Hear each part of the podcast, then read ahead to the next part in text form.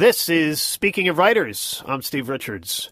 Historian David Nasaw is the author of the acclaimed biographies The Patriarch, Andrew Carnegie, and The Chief, which together have been named a finalist for the Pulitzer Prize, winner of Bancroft Prize, Lukas Prize, New York Historical Society's American History Book Prize, and one of the 10 best books of the year by the New York Times.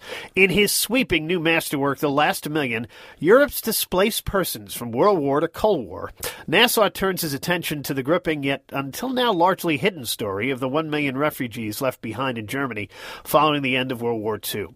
In May 1945, German forces surrendered to the Allied powers, putting an end to World War II in Europe. But the aftershocks of global military conflict did not cease with the German capitulation.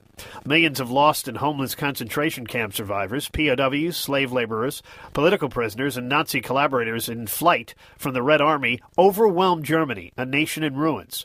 British and American soldiers gathered the malnourished and desperate refugees and attempted to repatriate them.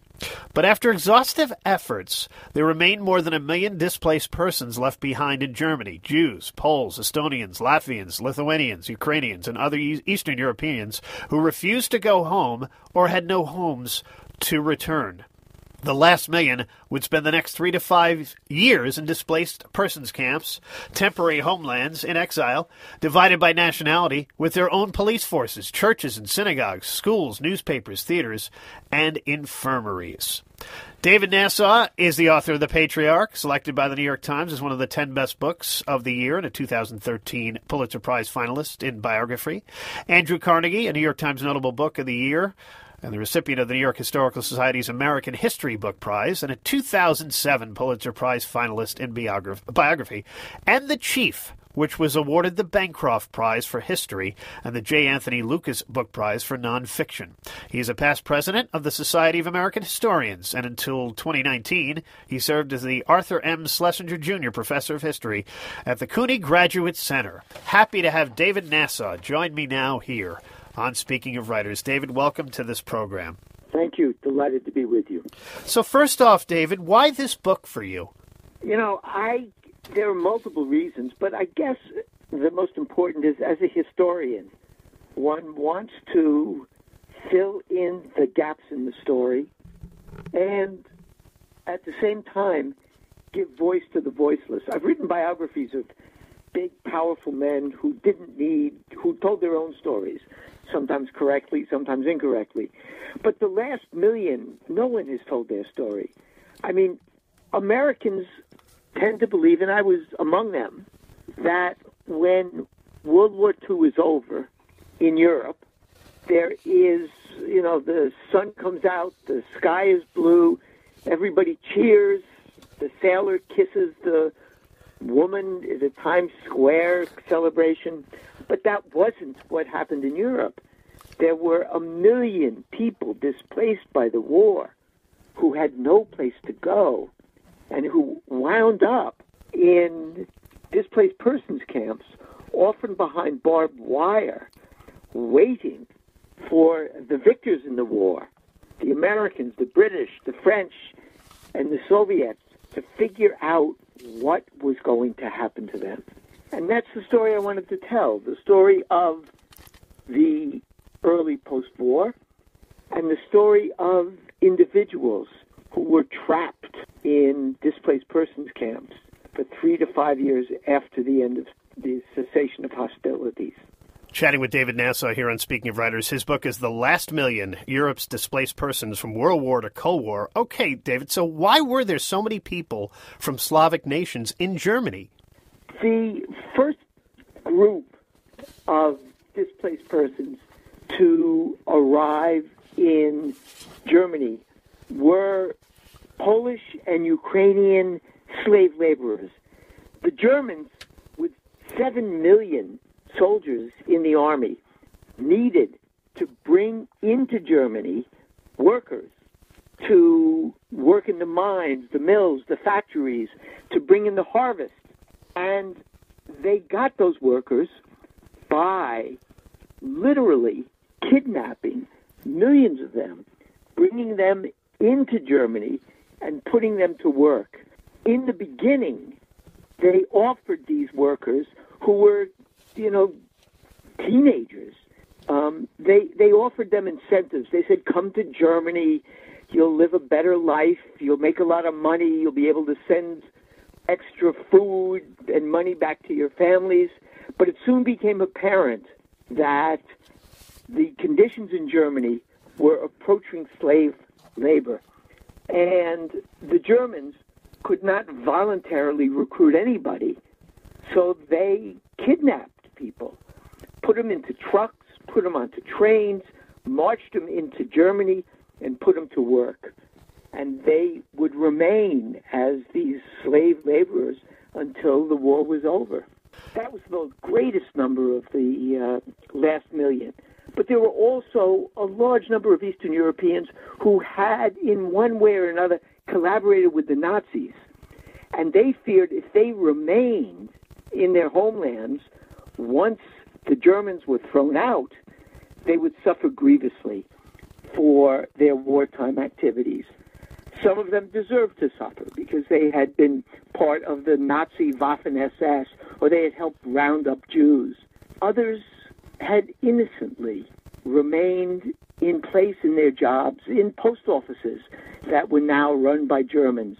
And they feared for their lives once the Red Army threw out the Germans and the Soviets occupied their homelands and punished those who had in any way assisted the German occupiers. There was a third group of uh, uh, displaced persons, and those were the Jews hmm. who were death marched from their camps in Poland to Germany at the end of the war because Hitler wanted to work them to death in underground factories to produce magical weapons that were going to win the war. And speaking of the Jews, what happened, David, when the Polish Jews tried to return home to Poland? The end of the war did not mean the end of anti Semitism. On the contrary, for the quarter million Jews, Polish Jews who had survived only because they had crossed the border into the Soviet Union ahead of the Nazis, when they returned to Poland when the war was over, they found that everything they had owned had been taken by the Poles their farms, their businesses, their shops, their apartments, their homes. And the Poles said, There's no room for you here anymore in Poland. Uh, there were pogroms in Poland, there were murders, there was incredible violence, and about 200,000 Polish Jews who had spent the war in Soviet Union or in hiding or with the partisans crossed borders to get into Germany and into the displaced persons camps where they would be protected by the Americans and the British. How difficult was it for the Jews to try to immigrate to the U.S. at this time? It was nearly impossible for the Jews. The Jews were stuck. They were marooned. They were isolated. They were forced into a second, not a Holocaust, but certainly not a setting in which they felt at home. They could not come to the United States because of the old requirements, quotas that had been set up that made it nearly impossible for Eastern Europeans to come to this country from the mid 1920s through the war. They required, in order to come to the United States, a new law, an immigration law, a special law that gave visas to the displaced persons. But the American Congress refused to pass such a law. On the contrary, it took three years before Congress passed a law issuing visas to any of the displaced persons. And that law specifically rendered ineligible for those visas the Polish Jews and the Russian Jews who had spent the immediate post war in Poland or in the Soviet Union because it was alleged using one of the oldest of anti Semitic myths that they were Bolsheviks, that all Jews were Bolsheviks, mm. and either members of the party or collaborators with the Bolsheviks or supporters. And therefore, they were a danger to the United States, and we couldn't let the Jews in here. It took until 1950, five years after the war, before a handful of Jews were admitted to this country in the end, Harry Truman, in order to get the Jews out of Germany so that Germany could be, West Germany could be declared an independent country, had no choice but to support the independence of Israel because it was the only place that welcomed the displaced Jewish refugees. David Nasaw is my guest here on Speaking of Writers. His new book, The Last Million Europe's Displaced Persons from World War to Cold War. So, why couldn't the international community agree on the fate of the last million? You know, it's a tragic story. One of the things that I discovered in, in doing my work, and again, I, I thought I knew what the post war was about, but I didn't. Almost immediately, World War gave way to Cold War and the displaced persons were caught in the middle. The Soviets and the newly Soviet dominated nations from Lithuania and Latvia to Poland, Yugoslavia, Hungary, they demanded that the displaced persons be sent home, whether they wanted to go or not. And the Soviets said that any displaced person who did not want to return to Ukraine or Poland remained in Germany because they were lazy and didn't want to help rebuild their nations, or they had been collaborators and feared punishment.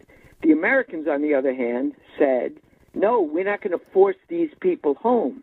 When these people did not go home, the Americans and the British realized that the only alternative to their living in camps for the rest of their lives was to find places for them to resettle.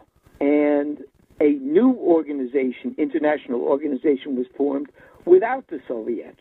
And its purpose was to resettle the displaced persons in places around the globe that required or that needed laborers. Australia, Canada, Brazil, Argentina, most of the nations of South America sent recruiters to the displaced persons camps to pick and choose among the displaced persons those who were strong enough, they thought, to work in the areas where labor was needed. In England, for example, uh, there were no one, there were no women who wanted to work in the tuberculosis sanitarium, and for good reason. You know, to work there was to risk getting tuberculosis and bringing it home to your families. So the English recruited thousands of young Latvian women, and they brought them to England to work in the sanitarium. In Canada, they needed railroad railroad workers and lumberjacks. Uh, in Belgium, they needed miners, and they came to the displaced persons camps and picked and chose those who they wanted to bring to their countries. David Nasaw, my guest here on Speaking of Writers. The book is The Last Million Europe's Displaced Persons from World War to Cold War. David, what was your research like for this book? Boy, my research was, you know, I did research sometimes not in person, but by mail on, on three continents. There were the UN documents, there were documents in Britain, there were documents in the United States, all over the place, Library of Congress. Um, and there were extraordinary oral, oral histories. Steven Spielberg contributed to what he called the Shoah Foundation, and it interviewed tens of thousands of Holocaust survivors. Mm-hmm. And they told their stories of surviving the war and what happened in the post war. So those oral histories were indispensable. I interviewed the children of the displaced persons because the displaced persons were you know, in their 80s and 90s um, by the time I began my book. Uh, I traveled to London, to Cincinnati, where there are archives about the Jewish experience, to Minnesota, where there are archives of the Latvian and Ukrainian experience.